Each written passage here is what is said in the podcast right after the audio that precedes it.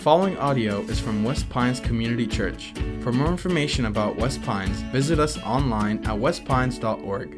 You can join us live Sunday mornings at 9, 10:30, or 12 in Pembroke Pines, Florida, or online at westpines.org. We are currently in the middle of a renovation project in our student space. In fact, just across from the parking lot, we have what we call the Fuge. It's where our middle schoolers meet on Sundays, one right now, 10:30, and at 12 o'clock on Sundays. And then Wednesday nights at 7, we have our high school group that meets there. And we're almost done. We're heading towards being done with this renovation project. And we're at the stage in the project where we can see the finish line. We can see what it will be when it's finally done, but there's these finishing details. There's these last-minute touches.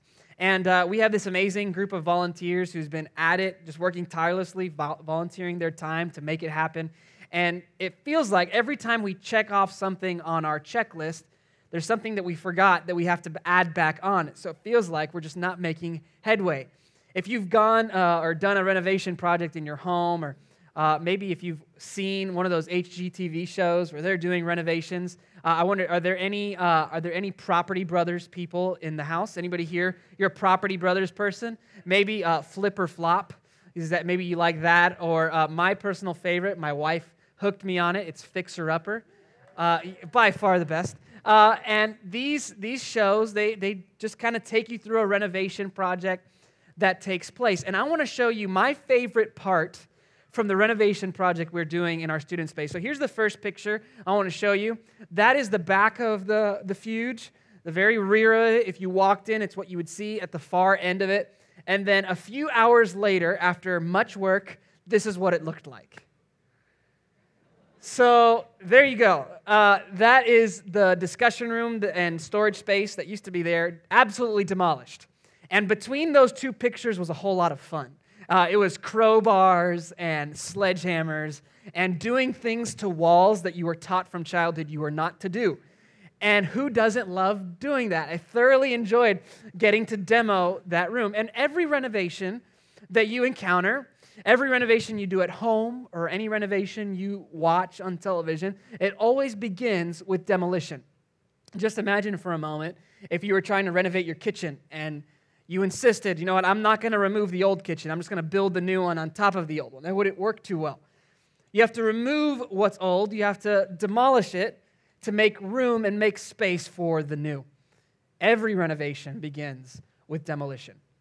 In Psalm 1, which is the passage that we're focusing in on these 4 weeks of this series, kind of just focusing and zeroing in on this passage, in Psalm 1, it begins, interestingly enough, with this idea of demolition, as it describes what it looks like to live a blessed life, a fulfilled and joyful life.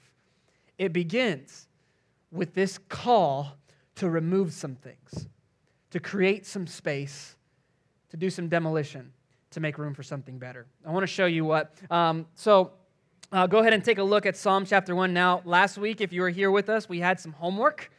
The homework was to memorize Psalm 1, and I know all of you are overachievers. Not only did you memorize Psalm 1, you memorized Psalm 2. Just by show of hands, who memorized at least one verse of Psalm 1? Memorized at least one. Okay, who memorized all of Psalm 1 so I can call on you to come and recite? No takers? All right, here's what I'll do. I'm just going to read Psalm 1. If you weren't able to memorize it, hey, keep working at it this week. It is a worthy task. Spend some time internalizing, treasuring God's word in that way. So Psalm 1, the verses will be on the screen. Check out what this says. It says, "Blessed is the man who walks not in the counsel of the wicked, nor stands in the way of sinners, nor sits in the seat of scoffers. But his delight is in the law of the Lord, and on his law he meditates day and night. He's like a tree planted by streams of water that yields its fruit in its season, and its leaf does not wither. In all that he does, he prospers. The wicked are not so. They are like chaff that the wind drives away. Therefore, the wicked will not stand in the judgment, nor sinners in the congregation of the righteous. For the Lord knows the way of the righteous, but the way of the wicked will perish."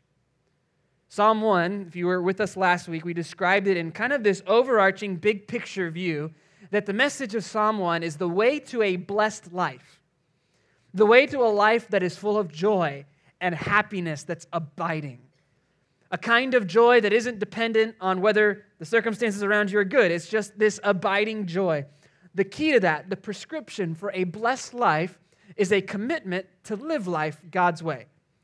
Now, as a pastor, you'd expect me to say something like that. We even talked about how, of course, in church, we're going to say, joy and blessing comes by living God's way. Nothing that's a surprise there. But there's something so foundational and so important about this. Think for a moment, if you have a phone, and most cell phones aren't designed to function underwater. There are some exceptions. But for the most part, phones aren't designed to function underwater. My phone isn't. And so if I insisted and said, you know what, I just really like to take video of my scuba diving trip, and I'm going to use my phone. I know it's not made to go underwater. I know it wasn't designed to go underwater, but I insist. And so I take my phone and I start to video underwater. It'll die.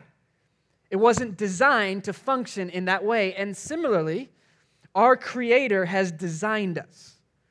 God has made you a specific way, and He's given you His instructions.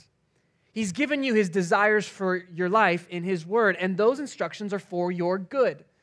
It is a good thing not to bury my phone in water. It'll kill it. And God gives us His instructions for our good. He's communicating to us that the way you should live your life, the reason I'm giving you these commands is because that is where blessing, that is where joy, that is where deep satisfaction lies. And Psalm 1 gives us that, and what we're going to do is we're going to focus in on verse 1 in particular for this time. So I'll go ahead and reread it. Psalm 1, verse 1, it says, "Blessed is the man who walks not in the counsel of the wicked, nor stands in the way of sinners, nor sits in the seat of scoffers." He gives this overview of things in your life that must be removed. In this prescription for a blessed life, he starts by saying, here's what's not included. Here's what's absent from the blessed life. And he's describing this series of influences. If you look carefully at the verse, we'll go ahead and put it back on the screen. Verse 1, if you look carefully, there's a progression. He first describes someone who is walking in the way. Someone who's walking, they're walking in this poetic way, describing the way a person lives. They're walking in the counsel of those who live in opposition to God's way of living. He's walking in the advice of people who think differently and have different opinions of what is good and wise and right. And then all of a sudden, he slows down his walking, and all of a sudden, he's standing. Describes a person who's no longer walking, now standing in the way of sinners, in the way of people who are opposed to God's way of living. And then it goes a step further. From walking to all of a sudden standing to then now finally sitting.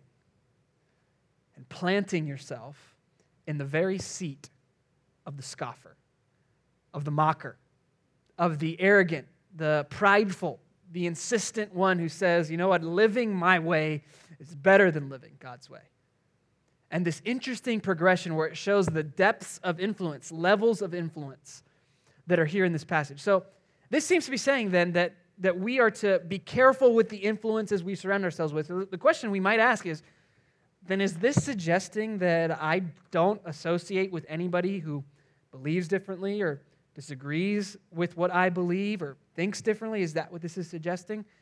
Well, there's places all throughout the Bible that command us to care for, to love, to be understanding towards people who are different than us, people who believe differently than us. We're called to love even the people who would be enemies toward us. And so it's not saying to completely retract and put ourselves in a bubble. It might be helpful to think of it like this. Suppose that someone came to you with a $1 million check. $1 million check. That got your attention, right? And they had this condition. Take this $1 million, and in order to take it, you must pick one corporation, one company, that you're going to invest all of that money in their stock. Just that company for 20 years. At the end of 20 years, you can pull that out, and you take the gains or you deal with the losses. But here's the $1 million. Now, imagine with that proposition the capacity for what could happen. Imagine if 20 years ago, if you invested in Apple stock, if you invested in Google stock, how much a million would be today in 2017. Imagine the capacity there, but also imagine the capacity for negative things. Maybe you and your family 20 years ago, you really loved, a Friday night watching a movie together.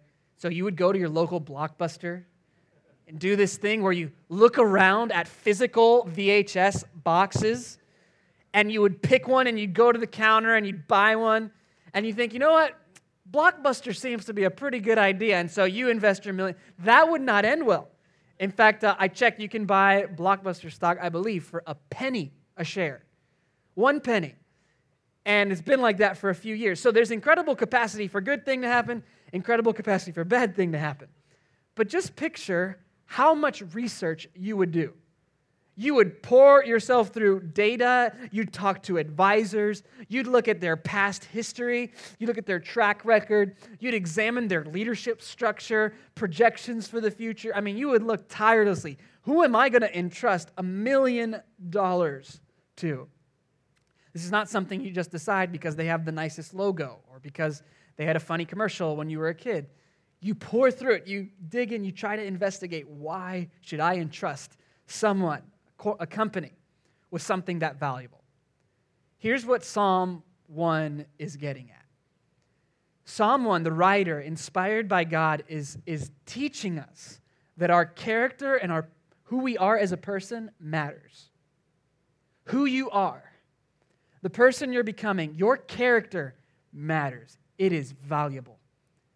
And specifically, the influences, the things in your life that mold and shape who you are and who you're becoming matter.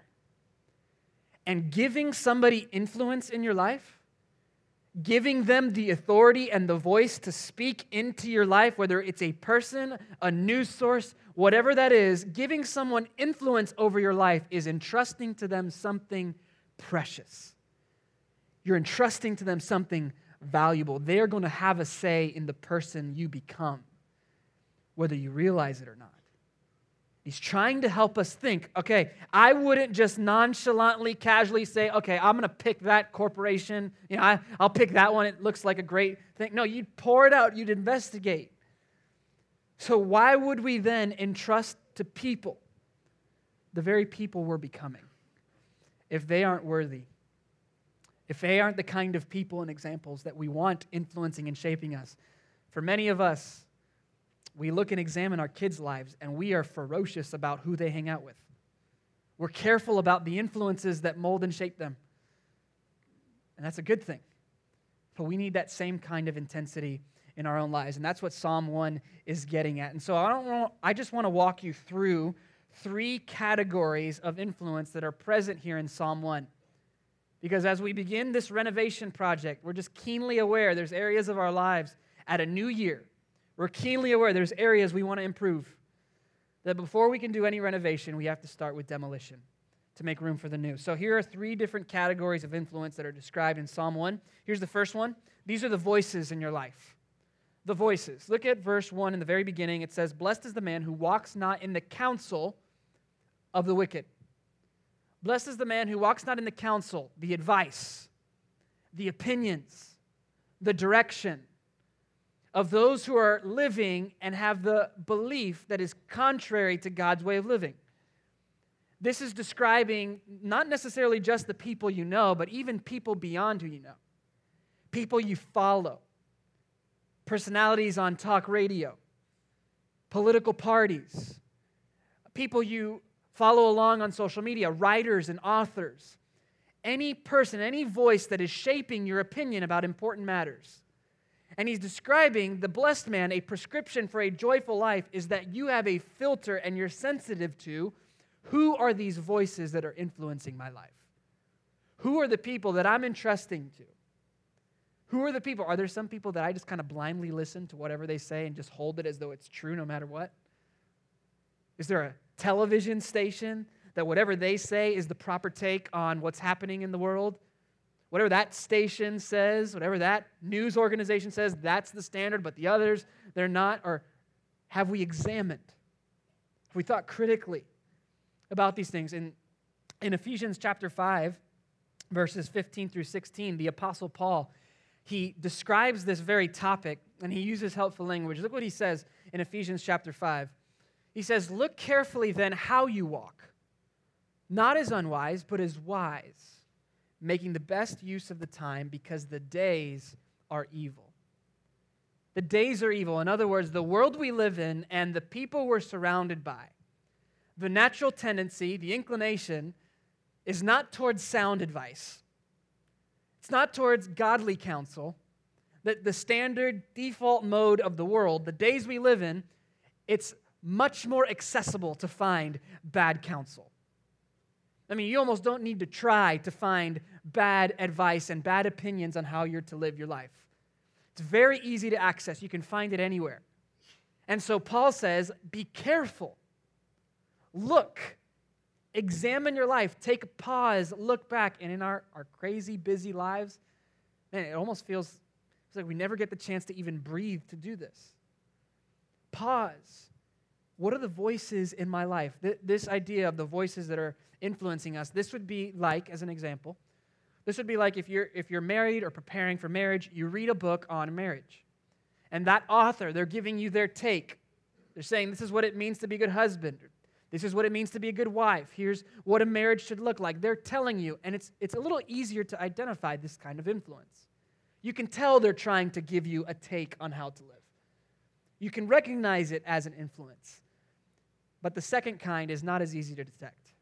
The second kind is not the voices that are in your life. The second kind is the relationships you have. Here's what the second part of this verse of the three, it says, "Blessed is the man who walks not in the counsel of the wicked, nor stands in the way of sinners." The picture here is that we have a person who has parked themselves in an environment where they're standing, and where they look, the road that they're hanging out in, everywhere they turn, what their eyes observe are people who are living in ways that are contrary to God's way of living. People who are thinking in ways that are contrary to God's way of thinking. He's describing a person who's just standing in their way. They can observe. They look out with their eyes. This is a little bit harder to detect. This influence isn't necessarily someone sitting down with you and saying, hey, here's how your marriage should be. Instead, this is kind of like somebody who's showing you what their marriage is like, and as a result, it's shaping what you think about marriage. This is what you experienced when you were a kid growing up in your parents' home, in your step-parents' home. And just by observation, just based on what you saw, you made conclusions about what it means to be a husband, about what it means to be a wife. Based on what you saw. Your parents never sat you down. Perhaps they did. Maybe they did. It's a good thing to do this. They sat you down and said, hey, here's how you be a husband. Here's how you be a wife. This is what marriage should be. Chances are your parents didn't sit you down and have that conversation, but they did show you. And anytime you go through a premarital counseling session, a new couple comes up with a counselor, one of the things they'll inevitably talk about is what was your experience at home observing your parents' marriage? What was your experience at home observing your step-parents? Because those observations then become what's normal to you and what you think is an expectation for your new marriage. Observation is this powerful influence. And so who are the people you spend the most time with? Who are the people that occupy, that you have a lot of time where you get to observe the things they like? Observe the way they dress, observe what they do with their money, observe the things that they want approval of, or you observe what they value. Who are the people in your life you spend the most time with? I remember one time I went up with a buddy to North Carolina. We were visiting his family's home, and they're a Southern family, and I'm a Cuban boy, grew up, #blessed to be a Cuban boy, and arroz and frijoles was just the norm. Every night, arroz and frijoles. It doesn't matter what you have with it. There's always rice and beans. Can't escape it, okay? It's coming. And so I remember growing up, this is just the staple. I'm 13 years old, and I'm in like the deep south, okay? And they put this huge spread. There's T-bone steaks. They do this great barbecue. There's potatoes and beans and corn. And there's this delicious spread, and I go through the little line that they had set up. I get my steak, and I'm looking for the rice and beans. And I'm puzzled, and I go to my friend's mom, and I say, hey, where are the rice and beans? And she says, sweetie, we don't have rice and beans. We have a lot of other stuff, though. And it puzzled me. It had never come to mind. I never once thought that it's not everybody that has rice and beans all the time. That was my experience growing up. It's all I knew. And that wasn't because my parents sat down with me and said, okay, now, Justin, every dinner has to have rice and beans. That was just my experience. It's what I observed. And that often is so much more powerful of an observation. That level of influence is often far deeper and more difficult to undo than ones where you can tell they're just giving me their take. They're telling me. They're giving me advice and counsel. So Psalm 1 is saying, okay, the first category, you got to be careful with the voices that are influencing who you are. Second category, you've got to be careful what your eyes see. Be careful with the relationships, the people that are closest to you and what you observe.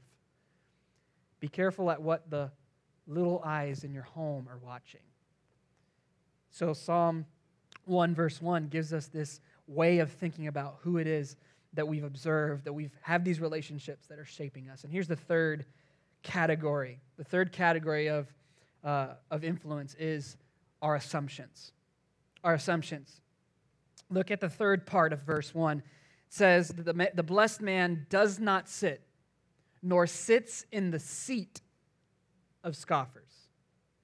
Here it's describing someone who has gone beyond listening to counsel, has gone beyond observing and standing in the way to now they are sitting in the very seat of one of them. The influenced has now become the influencer. And in this case, it's for the worse. That there's this level of influence where something, you've seen it, you've heard it, and now you've internalized it. And it's almost like you don't even question its reality. For you, that's just the way marriage is. For you, that's just the norm. That's the standard. And so not only do we now live according to those ways and those assumptions, now we become champions and proponents for those assumptions. Now we start sharing those ideals and standing on those assumptions for others. And the scary part about this, the sobering part, is that perhaps without even realizing it, we can become in different areas of our lives. We can become for others the way of sinners. We ourselves are the one that they're standing in our way. We become the ones that are influencing and pulling them in the wrong direction. We've sat in the seat of a scoffer. And these are far harder to detect. These are assumptions that we just think they're true. We're sitting in them. We're not questioning. We're comfortable. We've parked ourselves there. We've embraced them and assumed them. And when these assumptions are built on what is not good and not wise, and in contradiction to God's ways, we set ourselves up for trouble. Now, this can sound a bit overwhelming, especially if you're here and for you, that influence, what comes to mind, even as we've been dialoguing, maybe there's a person that you just know. It's the person that's on your mind right now. Maybe for you, it's a news source or an author. But there's something you just know, and just the thought of, well, how do I change this? How do I take steps from here? That's overwhelming to think about. In a world with so many competing voices, overwhelming to think about how to identify the wrong ones, and how to actually take action on them and do something about it. And so when that is the case, when it feels overwhelming, we just need to pause and remember who God is making us to be. Remember who God is making you to be. If you've put your faith in Christ, if you've trusted in Jesus as your Savior, then Paul writes to the Corinthians and he says, if anyone is in Christ, he's a new creation. The old has passed, and behold, the new has come. And all this is from God. He describes how God begins this process of renovation in us. That Jesus' perfect life, his sacrifice on the cross, his sacrificial death, and his glorious resurrection makes us new. We're brand new, regardless of our past. regardless of what we've done, regardless of all the wrongs, that God has made us new. In fact, God sees you. If you are in Christ, there is no condemnation. He sees you as perfect and holy and blameless. So if you come today and you have shame in your life, you have this guilt that's weighing down on you, then come to Christ, come to God who is faithful and just to forgive. There's no condemnation for those who are in Christ. We are righteous in His sight if we've trusted in Him. And at the same time, just as much as we're forgiven, just as much as God sees us as blameless in His sight, at the same time, we're also still works in progress. None of us have arrived. We aren't there yet. We're under renovation. And God is doing a masterpiece. He's doing a masterful work. In fact, the language that the Bible uses in the book of Jeremiah, chapter 18, God tells the prophet Jeremiah to go to the potter's house. He tells Jeremiah, I want you to go to the potter's house and observe. I want you to watch what the potter's doing. So Jeremiah goes and he sees a potter at his wheel. And he can see this potter, and it says that the clay that was on the wheel was spoiled. Something had gone wrong with the clay. And so then it describes how the potter reworked the clay, and here's the key phrase, as it seemed good to him to do. The potter reworks the clay as it seems good to the potter to do. And then God turns it on Jeremiah and says, hey, Jeremiah, am I not doing the same with my people where I am the potter and they are the clay and they're molding and shaping me and I'm molding and shaping them as it seems good to me? And it's not the place of clay to tell the potter what their opinion is of what they should become. Like, I may really love fruit bowls, but I can't tell the potter, if I'm the clay, hey, make me a fruit bowl. He might have something else in mind. The clay's job is simply to stay on the wheel. Stay on the wheel and let the potter do his work. And here's what you'll find. It will always be more spectacular than you could have ever imagined. It's almost always completely different than what you thought when it started. The journey of following Christ, our process of renovation, God is up to a masterpiece, and He will finish what He started. But before we can renovate, the first step in renovation is demolition. And in Psalm 1:1, He tells us there's these influences, there's voices, there's people around you, there's relationships, there's things that you're sitting in that are pulling you in the wrong direction. They're pulling you away from what God has for you. They're pulling you away from His perfect design. This is the prescription for a blessed life. You need to make some room for something new to come in. So it's time to remove some of these voices, to turn down the volume and fix our eyes on the one who can mold us and shape us as it seems good to Him to do. Now, if you would, grab the bulletin that you got when you walked in. And go ahead and pull that out. There's a listening guide that is in there. There's a listening guide. And on the back sheet of it, there's a section that's called application, questions for application. If you'd pull that out, every week we have questions that are listed here in the bulletin and the listening guide for you to be able to take this home and consider, to reflect on it. It's so easy after lunch to go home and completely forget what you talked about. And so this is just a way for you to reflect on it. And I want to walk you through these three questions. Last week, your homework was to memorize Psalm 1. This week, your homework is to set aside time to do these three questions. These are questions that are designed to help you do some demolition in your life. Here's the first question. List the 5 people that you spend the most time with. And ask this question. Does their advice and example motivate you to live God's way or to live like the rest of the world? A helpful question to ask for your relationships. Will growing closer to this person help me grow closer to God? Will this person getting to know me more and me getting to know them more? Will me sharing things about my life and opening up to this person and getting closer, will that result in me growing closer to God? Here's the second question that's on there. What television, radio, news, and social media voices do you regularly listen to? How has each of those voices influenced your political beliefs, your beliefs, politics, worldview, and actions? And this, again, could be for better or for worse. The great chance is that some of us, we have some great influences in our lives. There's some great voices in our lives. But all of us, the works in progress that we are, there are some areas that we need to do some demolition, to remove some things to create space for something better. And here's the third question, the most important. Based on how you answered the first two questions, what action steps do you need to take in order to lower the volume of the negative voices in your life? Set aside some time. Maybe it's tonight, tomorrow morning. Set aside some time to do this. And the reason why you would want to do this, the reason why you would do something like this, even if you're someone who is skeptical about faith or still have questions about Christianity, you're not sure, the reason why you would want to do this is because, here's the thing, sin, living life in opposition to God's way, the designer's way of living, is deadly. Sin is serious. It's destructive.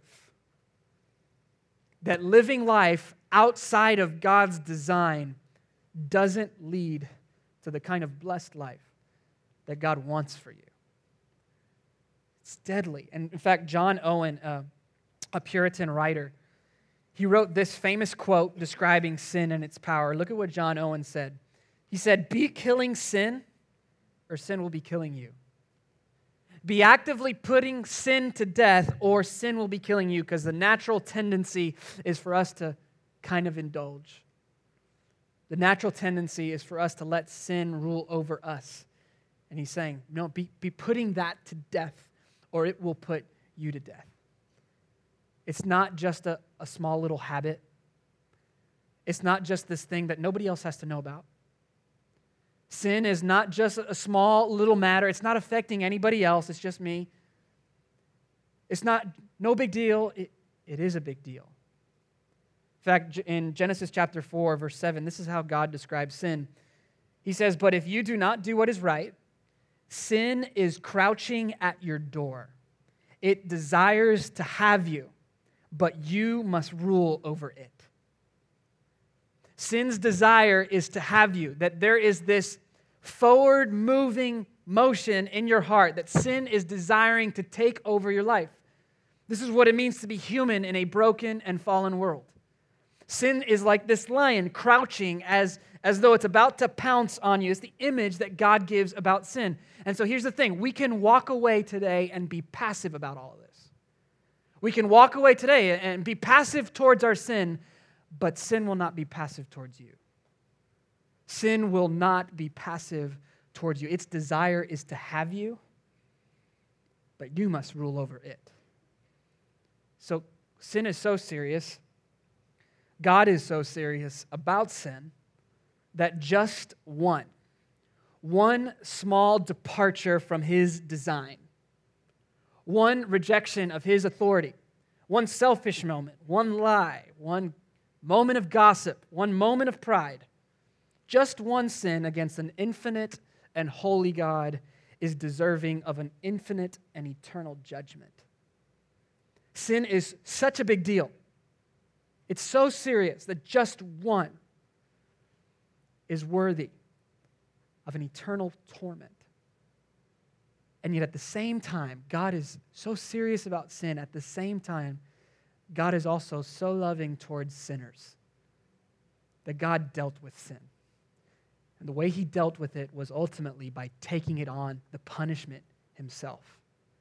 One sin worthy of an eternal and infinite punishment against an infinite and holy God. This infinite and holy God became finite, became a person.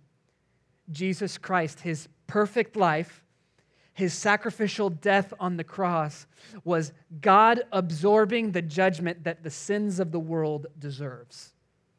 God taking on himself all of our selfishness, all our pride, all the lies, all the deceit, all the gossip, all you name it, taking that on himself and saying, "I will pay the punishment for you." See, the cross of Jesus Christ is a banner and this massive billboard that God has put in the span of eternity and wants to declare these two things. One, sin is deadly. Sin, departing from God's design from your life, it is deadly. In fact, it is so deadly that the only way it could be dealt with was for the author of life, the creator and sustainer of everything, to die. God died. the one who created life, the author of life, died. It's the only way to deal with the deadly consequences of sin. So the cross is this message. The sin in your life is not something to toy around with. It's not a pet to tame. It's deadly. And at the same time, the cross is this beautiful invitation and demonstration of the love of a heavenly Father who would say, just as deadly as sin is, I am so loving towards sinners. I will take the judgment myself. The Son of God bearing the judgment in our place. And anyone who would turn from their sins, and turn towards this Savior and believe in his perfect life, his sacrificial death, and his glorious resurrection from the dead, anyone who would turn to Jesus would be forgiven, made new, and begin this process of renovation where God starts a work in you. That heaven is not a result of being good enough. Heaven is not the result of anything we could ever do, attending church, praying more prayers. It's not a result of any of that. Heaven comes because of what Jesus did for us. And anyone who would turn from their sin and turn towards this Savior will be rescued, have a relationship with God, and now have the power to rule over their sin. So I can't encourage you enough. Take these questions. If sin is a serious matter and our character matters and the influence we entrust to others matters, it's too valuable a thing. It's too valuable a thing to just brush off. Take some time. Carve out the time. Discuss this as a family. Answer these questions. You'll notice if you go through the questions that there's nothing to really hit on the third category that we described. We talked about the voices. We talked about the relationships, but the questions don't really address the assumptions. The reason is it's a little bit more challenging than a question.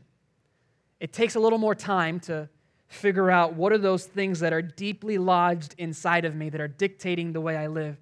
That's a lifelong pursuit. In college, I had a chemistry professor who had us call him the Colonel. I have no idea why he had us call him the Colonel.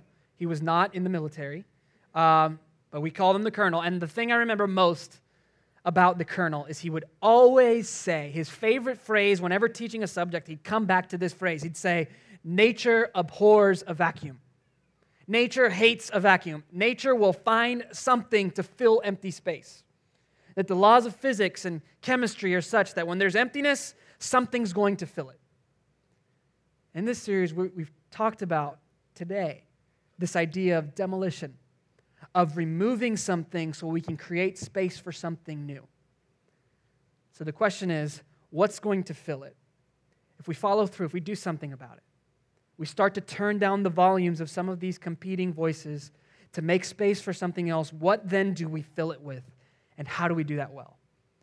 And that's what we're going to talk about next week. We hope you can be here with us. Now, for today, remember that the beginning, the first step of renovation is demolition. What things do you need to remove? What voices do you need to turn down the volume of? What needs to change? Remember, blessed, happy, satisfied, fulfilled, is the man who walks not in the counsel of the wicked, nor stands in the way of sinners, nor sits in the seat of scoffers. Let's pray. Heavenly Father, we thank you for your word. We thank you that you remind us and so often expose in us areas of our hearts that we don't even pause to think about. Lord, the influence that we entrust to people is a big deal. And so, Lord, I pray for courage. I pray for strength for those who need to make some difficult decisions. I pray that people would follow through, that I myself would follow through, carve out the time this week and identify some of these influences in my life that need to change. I pray I'd have the courage to then do something about it. I pray the same for all of us. Now, if you're here today and with everybody's heads bowed and eyes closed, just in a moment of reflection, if you're here and for the first time you realized that your life, that the sin in your life, the things that you've done in contradiction to God's desire for your life, that you need a Savior, then I want you to know today the good news is that there is a Savior. His name is Jesus, and He did everything that needed to be done for your relationship with God to be restored. And if you want to begin that relationship with Him, if you've never put your trust in Jesus as your Savior, as the one who can rescue you, then I want to invite you to do that right now. You can just say something like this in your heart. You can say, Jesus, I need you. I need a Savior. Forgive me for living my life my own way. Forgive me for departing from your design for my life. I turn to you, and I receive what you did on my behalf, your perfect life, your sacrificial death, and your glorious resurrection counted for me. Thank you. Heavenly Father, we love you, we praise you. Give us courage this week as we seek to do some demolition. In Jesus' name, amen. Thank you for listening. For more resources and to check out other teaching series, please visit our website at westpines.org. If you would like to speak with somebody about beginning a relationship with Jesus or ask any questions you have about this teaching, please call at 954-432-0321, or you can email us at podcast@westpines.org.